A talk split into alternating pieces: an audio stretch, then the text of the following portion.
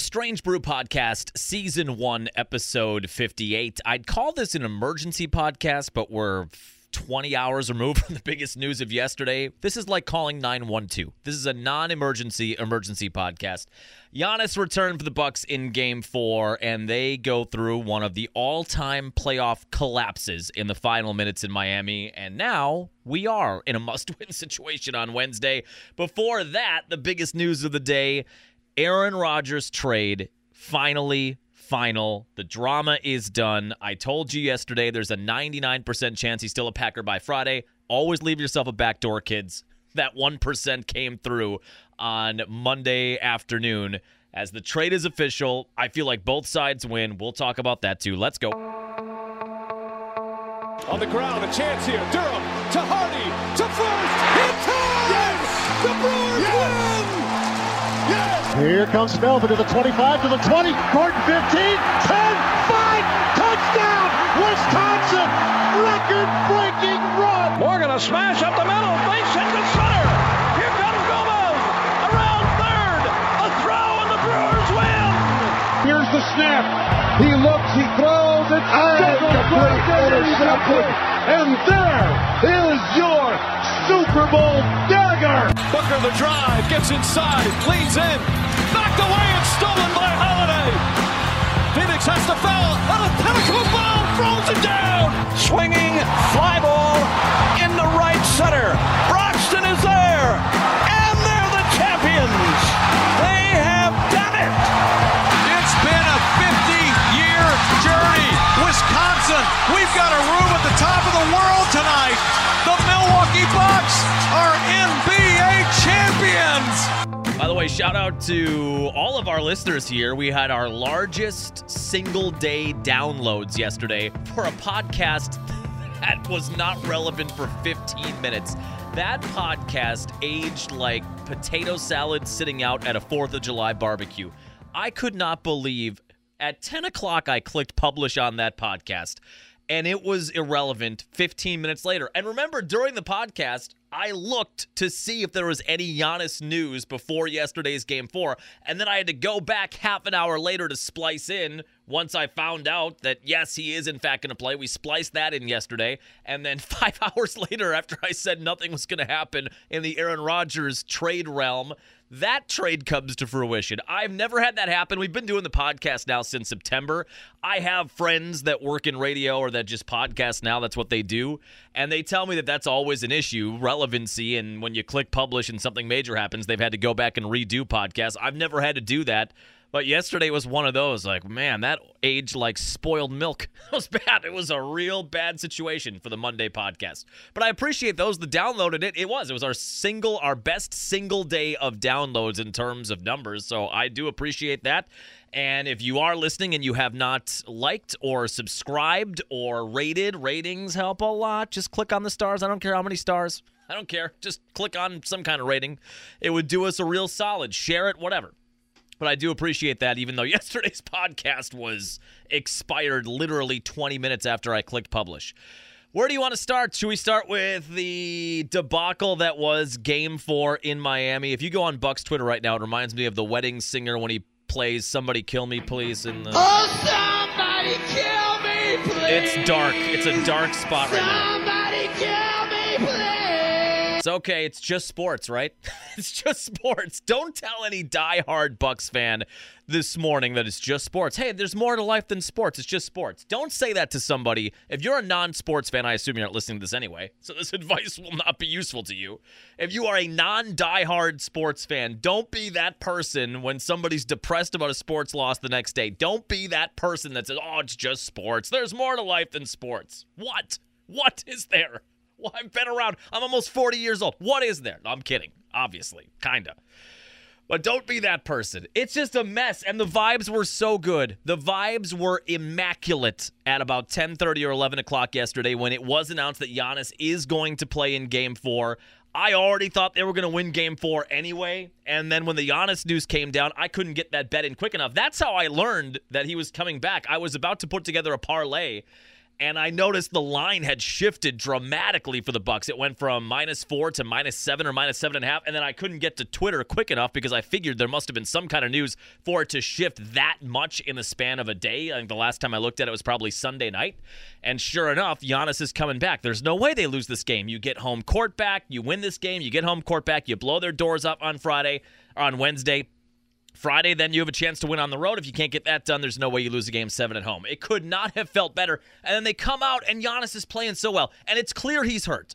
He clearly had things reined in a bit when it came to driving as aggressively as he typically does, where he throws his body around. You could tell he was not comfortable. On yesterday's podcast, I speculated that if he was 70 or 75%, they should be all right. Where would you put him? If you had to do just an eye test diagnosis, married to a PT. I could just ask her, I guess. But if you just went eye test and you had to put an arbitrary percentage of how healthy he is, I would have said 60, 60 ish, 65%, but enough to be out there and be effective. He did set the tone in that first quarter, and Jimmy Butler had a massive first quarter. We thought we survived the big Jimmy Butler quarter. He scored 22 of their 28, and the Bucks still had the lead at the end of one. But Giannis was intent on sending a message that he's healthy enough, and he was getting to the rim, getting rebounds, distributing the ball, helping defensively. It looked pretty good. It looked like how you expected it to look with Giannis this entire series. And they had the lead the whole night. It wasn't a big lead. They had a 15 point lead at one point, which in the NBA as we learned last night, there was no greater example than last night. It can be gone like that. If I have the Cartman and it's gone, put that in there too. But that that kind of a lead most of the night between what seven and ten or seven and eleven points. It felt like they were always in command for the most part and then they get to the final minutes. Well, the start of the fourth quarter, Grayson Allen knocks down a three. They're up 92 to 78. And at that point, it just felt like Jimmy was out of gas and they didn't have the weapons around him because they've got Herro hurt and they have who else was out? Victor Oladipo. It's just they're on fumes. It looked like the Heat were on fumes and it looked like the Bucks had survived their best punch. And you're up 101 to 89 with 6 minutes to go and then all hell broke loose. They couldn't do anything.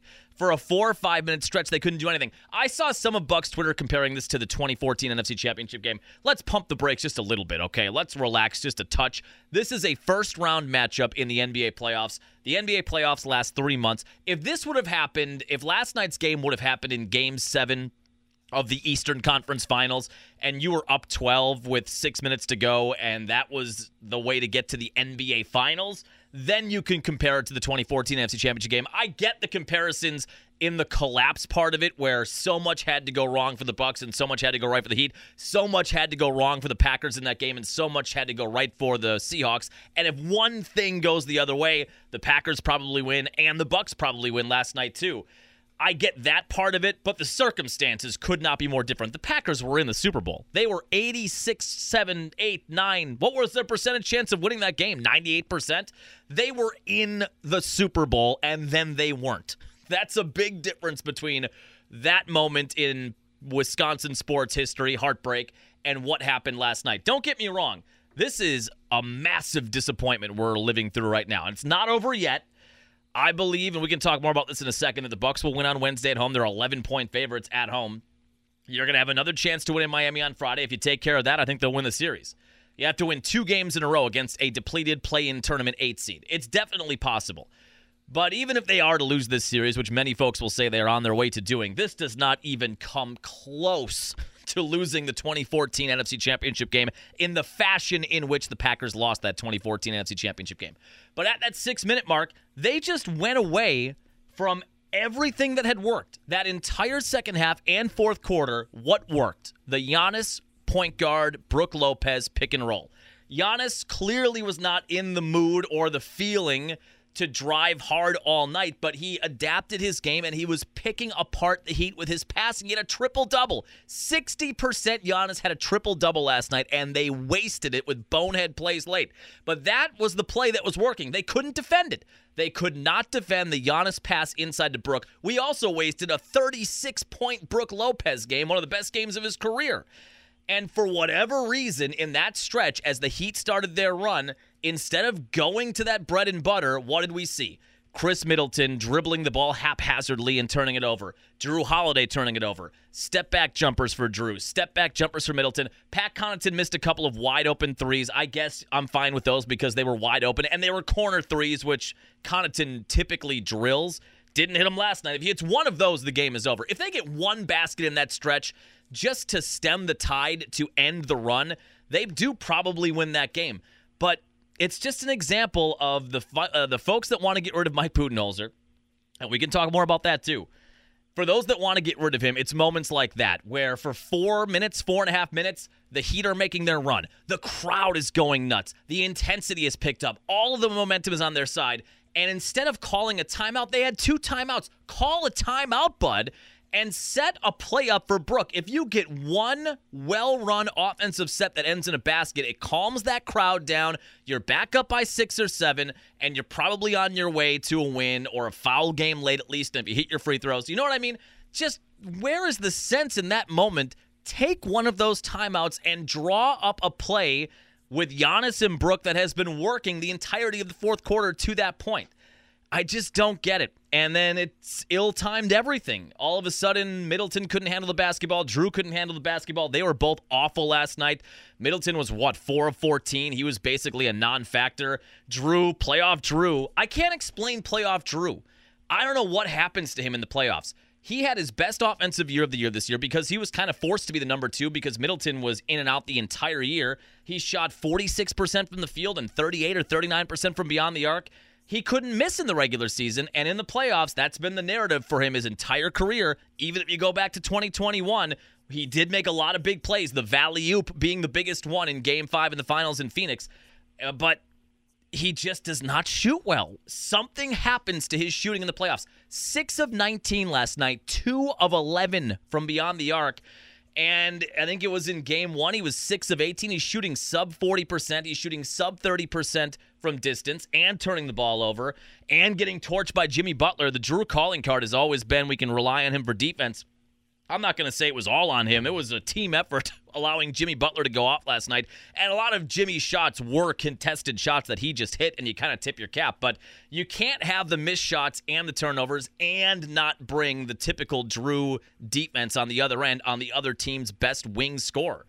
It was just a disaster. And then Butler put the exclamation point on an all time, a legendary playoff performance 56 points. Again, you at some level you have to tip your cap. Not everything was wide open last night. A lot of that was contested. A lot of that was at the rim, and that was just Jimmy Butler. That was an All NBA player making All NBA plays. That was an All NBA player willing his team to a win and putting 56 on the board and dragging a bunch of miscreants, a bunch of ragtags across the finish line in an NBA playoff game. At some point you do tip your cap, but the Bucks how are you not blitzing Jimmy Butler at this point? He has been putting it on you all series. He's in the middle of a 50 plus point eruption. Just double him. Make somebody else beat you. If Duncan Robinson hits four threes in the fourth quarter, so be it. If Caleb Martin knocks down a few more shots, he hit a couple big shots last night. If he knocks down big threes, so be it. If Highsmith hits a big three, so be it. You can't let the guy who's on his way to almost a 60 point game continue to burn you at the end of a game. I just don't understand it. That's all they have. The next highest scoring player on that team last night on the Heat team had 15 points. Jimmy is all they have. They have seven undrafted players on that team, and they're playing like the one seed. They play like the team that knows they're better, that is confident in themselves that they think they're going to win the series. The Bucks are playing like the 8th seed. The Bucks are playing tight. The Bucks have a lack of focus. The Bucks don't have rhythm. It looks like the roles have been completely reversed and Jimmy Butler's mentality is a big reason for that. 56 points. He's the only guy. Guys, stop the only guy that can score consistently for this team. If Jimmy has 45 last night, which is an astoundingly good game, the Bucks still win. If he has 50, the Bucks still win by a point. Jimmy Butler could have scored 50 points last night, an all-time NBA playoff performance, and the Bucks still would have won. You just couldn't let him get 51, or in this case, 56. Just amazing, amazing stuff. I would never in a million years have thought Giannis would come back, post a triple double, and the Bucks would lose that game. But one of the great collapses and now your backs are against the wall. You're down three to one. Do you see a, an avenue here? I don't know. I do think they'll win on Wednesday. can you get in a spot in Miami again where you can win on the road? Because you had the road win. You only need one road win, and they were six minutes away from sealing the deal and getting home court back.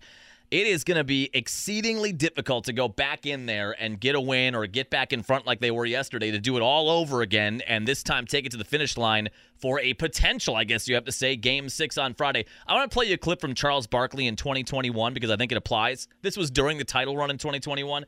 And I think the information that Chuck says here still applies to this current version of the Bucks Well, I got to say this about the Milwaukee Bucks. I think the Milwaukee Bucks are going to win the World Championship. I don't know this year. I really do. But they got to be the dumbest team. they make between stupid fouls and bad shots. Yep. Not taking advantage of mismatches. Yeah. Can I, can I go there? Because That was, I think that is so on point. Two years later, we're still kind of dealing with that. And is it the players? Is it Bud? There's plenty of time for that debate. If this series does end and they don't even get past the first round, what a colossal disappointment and failure that would be. And if you just want to dip your toe into the waters of that conversation, it's happening all over Twitter. If they lose this series, should Bud be back? No, he should not be. And a lot of what happens in the offseason, a lot of that is contingent on Giannis's feelings because you have to factor that in. I know I saw a lot of Bucks fans tweeting out if they lose this series, Giannis is safe and that's it going into the offseason. And I agree with that, but Giannis is such a core part. He is the core of the entire franchise, and he's still in his prime. He's only 28 years old. He's probably at the tail end of the beginning of his prime, if that makes any sense. But his opinions on Bud and the coaching staff and his opinions about Middleton and Jrue, those are going to be factored in. And he's a loyal guy. So any major seismic disruptions to the roster, to the coaching staff, are going to have to go through Giannis. And if Giannis doesn't want those to happen, I don't know what you do. But if they lose this series, which they're a game away from doing, I don't see how you retain Bud. Has his message gotten stale? Was it always stale, but they overcame it in 2021 for a variety of reasons, for matchup reasons? They had PJ Tucker. Was that that big of a difference? But what we can't do is the Mike McCarthy dance that we've done with the Packers, where you hang on to McCarthy five years too long because he won a title. We can't do that. It's easy to say this team won a title 21 months ago, and that's factually true.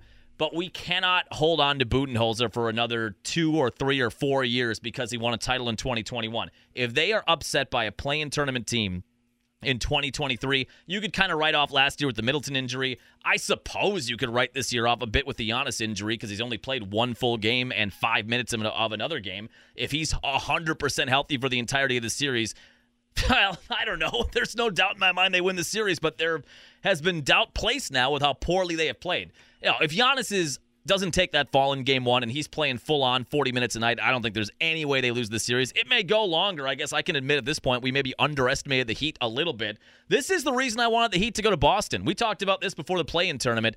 I wanted the Heat to go to Boston and do to Boston what they're doing right now to Milwaukee. Give them a series, play physical, knock them around a bit. When the Hawks beat Miami in that play-in game, I thought, oh boy, now we're going to have to deal with Miami. They're not going to lose two home games in a row in a play-in tournament set- setting, and they didn't. This is precisely why.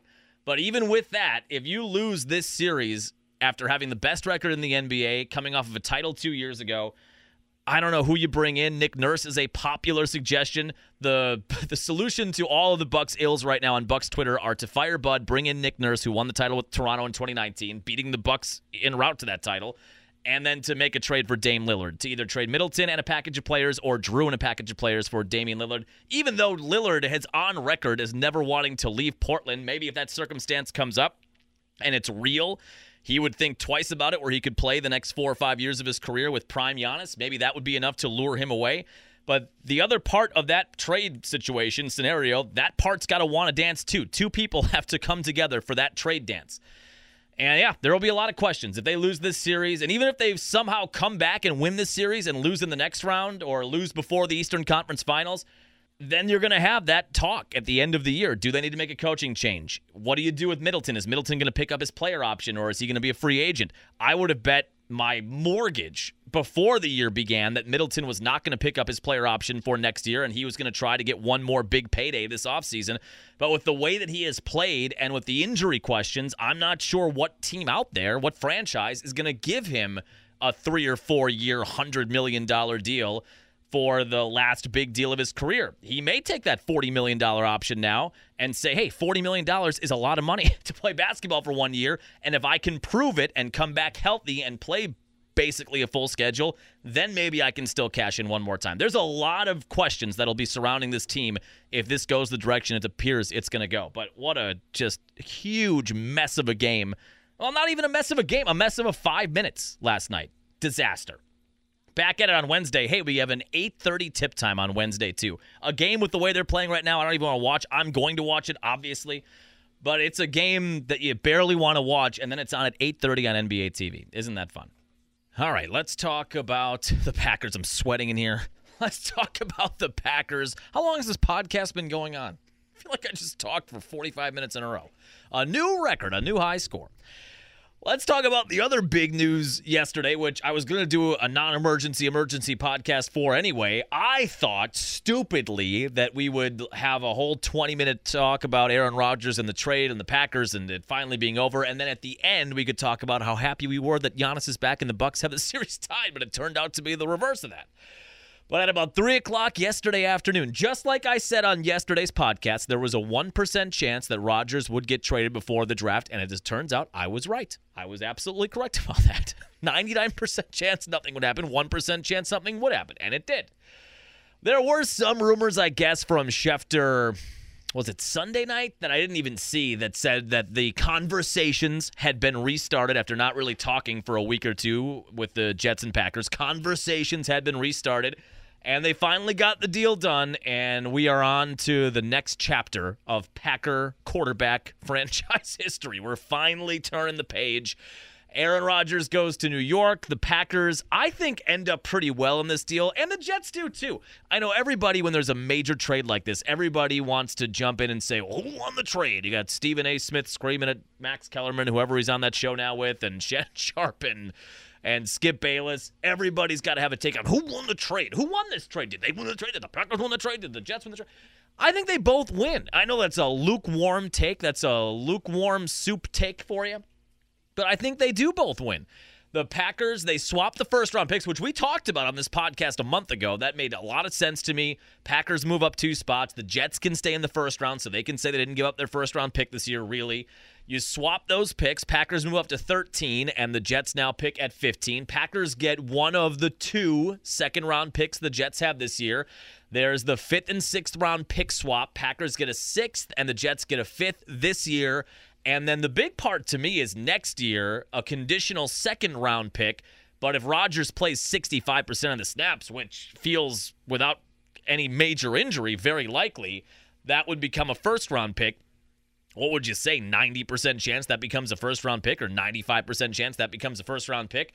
That's a pretty big deal. So the packers end up picking up an extra second. They move up two spots. They get a second and probably a first next year and they move back around late this year. I guarantee you by the way that that was the holdup. I guarantee you that fifth sixth round pick swap that was what was holding this whole train up because Woody Johnson, the Jets owner, freaked out when Rodgers went on McAfee and lied about being 90% retired they had to feel like they wanted a little something back from the Packers in terms of draft capital. I, without knowing anything about it, I guarantee you that was the holdup, that fifth and sixth round swap on day three of the draft this year. But they both end up pretty well. If you're a Packer fan, you say, We moved up. We got a big pick this year. We got a big pick next year. If you're the Jets, you say, We got a little something back. We move up one round late in the draft this year.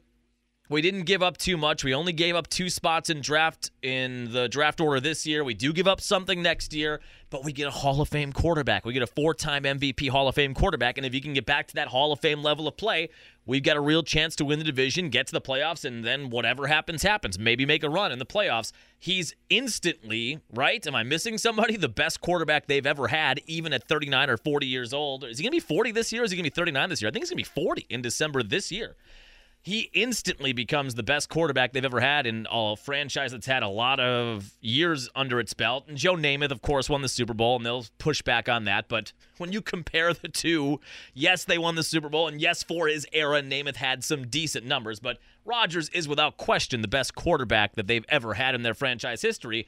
Each fan base here can present a decent case that they came out well. But I think you tip your cap to Gutey. The longer this thing went on, it felt like we were only going to get a second rounder or a conditional second next year or a conditional third.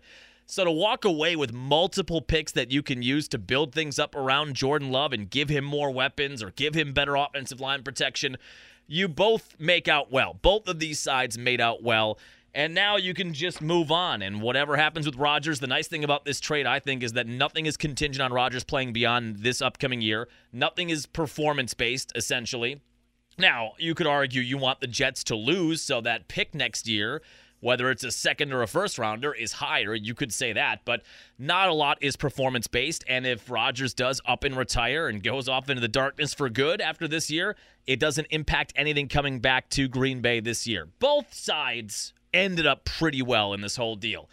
And now the Rodgers era is over. Can I cue up some? Where's my? I've got a Sarah McLachlan. Will we will remember you forever. Super Bowl championship. All of the title belt celebrations. Run the table. Cobb is open at Soldier Field. Ayahuasca tea. I've been immunized so much that we could look back on. Oh. Should we put together a highlight reel package with that playing behind it the entire time? I might do that. If I have some extra time this week, we may put that together. Oh, I don't know if we need to get into legacy talk in the immediacy of this. We've kind of touched on it a few times. He's one of the best to ever do it. And Mark Murphy said that, and Gutey said that. Gutey had his draft press conference set for yesterday anyway. You just know Gutey said, let's knock this all out. Let's get this trade done. So at this press conference, so I don't have to do two press conferences. If I get this trade done before the Monday draft press conference, I can avoid a second meeting. I'm here for that. Here, here, Gutey. Here, here. You got the trade done, you got decent compensation, and you avoided two interactions with the media. That's a win all the way around, I would think. But when you look back at the whole deal, he's one of the best to ever play the game. In my opinion, and it's just my opinion, it's like a cow's opinion, it's moot. He is one of the best tacticians I've ever seen on the field. No doubt Tom Brady's the GOAT. He's got all the rings, all of the major moments late in games when a play had to be made he is the greatest of all time. But I wouldn't say that Tom Brady aesthetically did things in a way that Rodgers or Peyton Manning. I would compare Rodgers to Manning in that tactician sense, as I've never seen a quarterback other than those two that was so impressive with the way they read a defense or identified a blitzer, found a weakness or a hot route. What is hot route? Found a hot route or exploited an extra defender trying to run off the field at the last second. I don't know that I've ever seen a better tactician. Brett Favre was a Hall of Fame quarterback, is a Hall of Fame quarterback, obviously, and we enjoyed his career too, but they were two very different quarterbacks. Favre was more of a gambler. He'd try to fit a ball into a dime size hole in triple coverage. Rodgers had a more discretion as the better part of valor for a lot of his career, even though he had similar arm strength and pinpoint accuracy. But he was a surgeon. I don't know, other than Manning and Rodgers, I've never seen a tactician or a surgeon operate as an NFL quarterback the way that he did certainly when you look back on the entirety of the Rodgers era, playoff heartbreak is a big part of it. And it seems unfathomable that they never got back to one. If you would have told me the Monday after the Super Bowl 45 championship, with Rodgers at 28 years old or 27, just entering the beginning of his NFL prime, and Clay Matthews in his prime, and Woodson and Nick Collins which really sort of was the beginning of things unraveling a bit. That injury to Collins the next year that cost him his career. With all those guys and Jennings and Jermichael Finley and who were the other wide receivers? Jordy Nelson and James Jones. They were all young. They were all in their early 20s. And Jordy wasn't even Jordy yet. Jordy, that Super Bowl year, even though he had a good Super Bowl game, he was not the Jordy game breaker that we saw in later years, in the next year in 2011 and 2012 and 2013, where he was a 1,500 yard a year guy catching 10 to 12, 13, 14 touchdowns a year. He wasn't even that guy yet. If you would have told me with all of those weapons that they would never be back, not just to not win one, to never be back, I would have said you're crazy. And you look back at that playoff heartbreak, and it is. It'll always be a part of the Favre narrative, too. That how did he never win another one? And how did Rodgers never win another one and never go to another one with all the talent they had? And you look back at all that, and it's not all Rodgers' fault. It's when you look at that part of his career, to me, from 2011 to 2017, 2016 was the run the table year, right? if you look back at all that playoff heartbreak then from 2011 to 2016, in that part of his career, I would say the biggest deficiency was defense and special teams. Those two parts of the game, those two phases did not help him out at all. And the offense was scoring a lot of points. I'm not saying Rodgers was perfect in those playoff games, and he certainly missed throws and probably threw picks. But if you had to identify the reason in that run from 2011, the 15 1 season, through his injury in 2017, and then ultimately the last McCarthy year in 2018, you would say the issue of not returning to a Super Bowl primarily was a sieve defense and a bonehead special teams play or two in big moments. Obviously, Bostick sticks out, but in big moments in big games. Now, when you look at the LaFleur era, I would say 2019 was still defensive issues where they couldn't stop Raheem Mostert or anybody in that NFC Championship game. But more recently, the matchup with Brady in the NFC Championship game at Lambeau Rodgers had the ball numerous times late in that game to make a drive to get ahead. The defense picked Brady off three times in that game, and they made their mistakes in the first half. But Rodgers and that loaded offense had plenty of chances to win that game in the second half and couldn't do it. You look at that playoff matchup the next year with the Niners, probably the best defense or defensive performance that we've seen from a Packer team in many, many years. Offense couldn't score the points. You look back at the Lions game last year where they win and they're in the playoffs. That was offensive shortcomings. That's all going to be a part of the Rodgers narrative. But I always say, and I said this on a Facebook status yesterday, when you look back at just the Rodgers on the field stuff, take all the ayahuasca tea and I've been immunized and the dating witches and all of that, the McAfee interviews and all that stuff. Because I know people were so tired of all the off the field drama and the weird stuff he would say. I get it. But just looking at the on the field stuff, in the Rodgers era, as a Packer fan, as Packer fans, we had so much more fun than not during the Rodgers era. Every game that Aaron Rodgers put on a Packer jersey, put on that number 12, and he was relatively healthy, I thought we were going to win every game. And we didn't. We are never going to win every game. But that's what he gave you every Sunday or Monday or Thursday. Every time he was out there, you thought, we can win this game. We should win this game, even if you didn't. And 70% of the time, regular season, 65% of the time, they did win those games. I think of all of the playoff get togethers, even with the heartbreak, and all the Sundays with family and friends and high fiving and all the touchdowns and all that kind of stuff. He brought us on the field so much joy most of the time, almost all of the time. It's hard not to be a little nostalgic and a little bummed out that it's over. It is also poetic, and we've talked about this, that he ends up in New York, just like Favre. The whole narrative ends up coming back the exact same way. Crazy how that worked out. But I'm thankful for it, and the heartbreak is all a part of it. When your team is good, the team you root for is good, and they make the playoffs, you're going to have a lot of tough playoff moments where they come up short, and you're sitting there like I was after the Bucks game last night, scrolling through Twitter or staring off into space and wondering how did that happen. That comes with having a good team. But in his era, we had way more fun, way more fun, exponentially more fun than we had misery, even as miserable as some of those playoff losses were. And we'll see how he does in New York. Last year, I still stand by at the end of the year. We did a podcast where I was thinking he was going to be back in Green Bay, but I, my thought is that a lot of his issues last year were thumb injury related. We're going to find out. We'll find out if he's rejuvenated with Nathaniel Hackett in New York, with some of the young wide receivers there. They've got an elite defense. He's probably never had a defense. maybe that, I mean, maybe the 2021 defense in the playoffs and late in the year but he's never really had a defense that has that much young talent that's not going to give up a ton to the opposing team's offense. It'll be interesting to see how it works. I'm interested to see if they're the favorites in that division.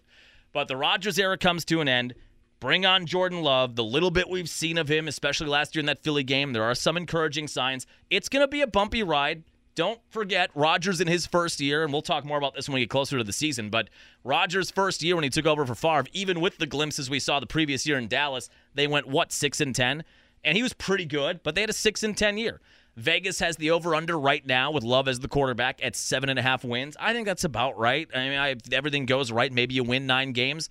The NFC North the Lions are the favorite, right? It's just maybe it's just the cognitive disconnect of the Lions being the favorite after 25 years of them being the laughing stock of the division with a few years in there with Matthew Stafford where they made the playoffs as a wild card or threatened to win the division. It's hard to conceive a world where the Lions are the favorite in the division, and because of that, I feel like the Packers always have a chance. If everything falls right, man, maybe they win nine games, maybe they win 10 games. But seven and a half feels about right, and we'll learn more about what kind of weapons he's going to have coming out of the draft this week. The draft becomes a lot more interesting now. You know where you have the extra picks. You know you pick a little bit earlier on Thursday. That'll be nice. Hopefully they keep that pick and we'll see what they do. It would be interesting to see them pick a wide receiver at 13 overall. They might. After all those years of never giving Rodgers a first round wide receiver weapon, we'll find out how vengeful or how spiteful Gutey is at 13 on Thursday if he takes a wideout. But we're finally done with all the drama and we're on to the love era in Green Bay. That'll do it for your non emergency emergency podcast. We'll chat with you Friday. Have a good work week.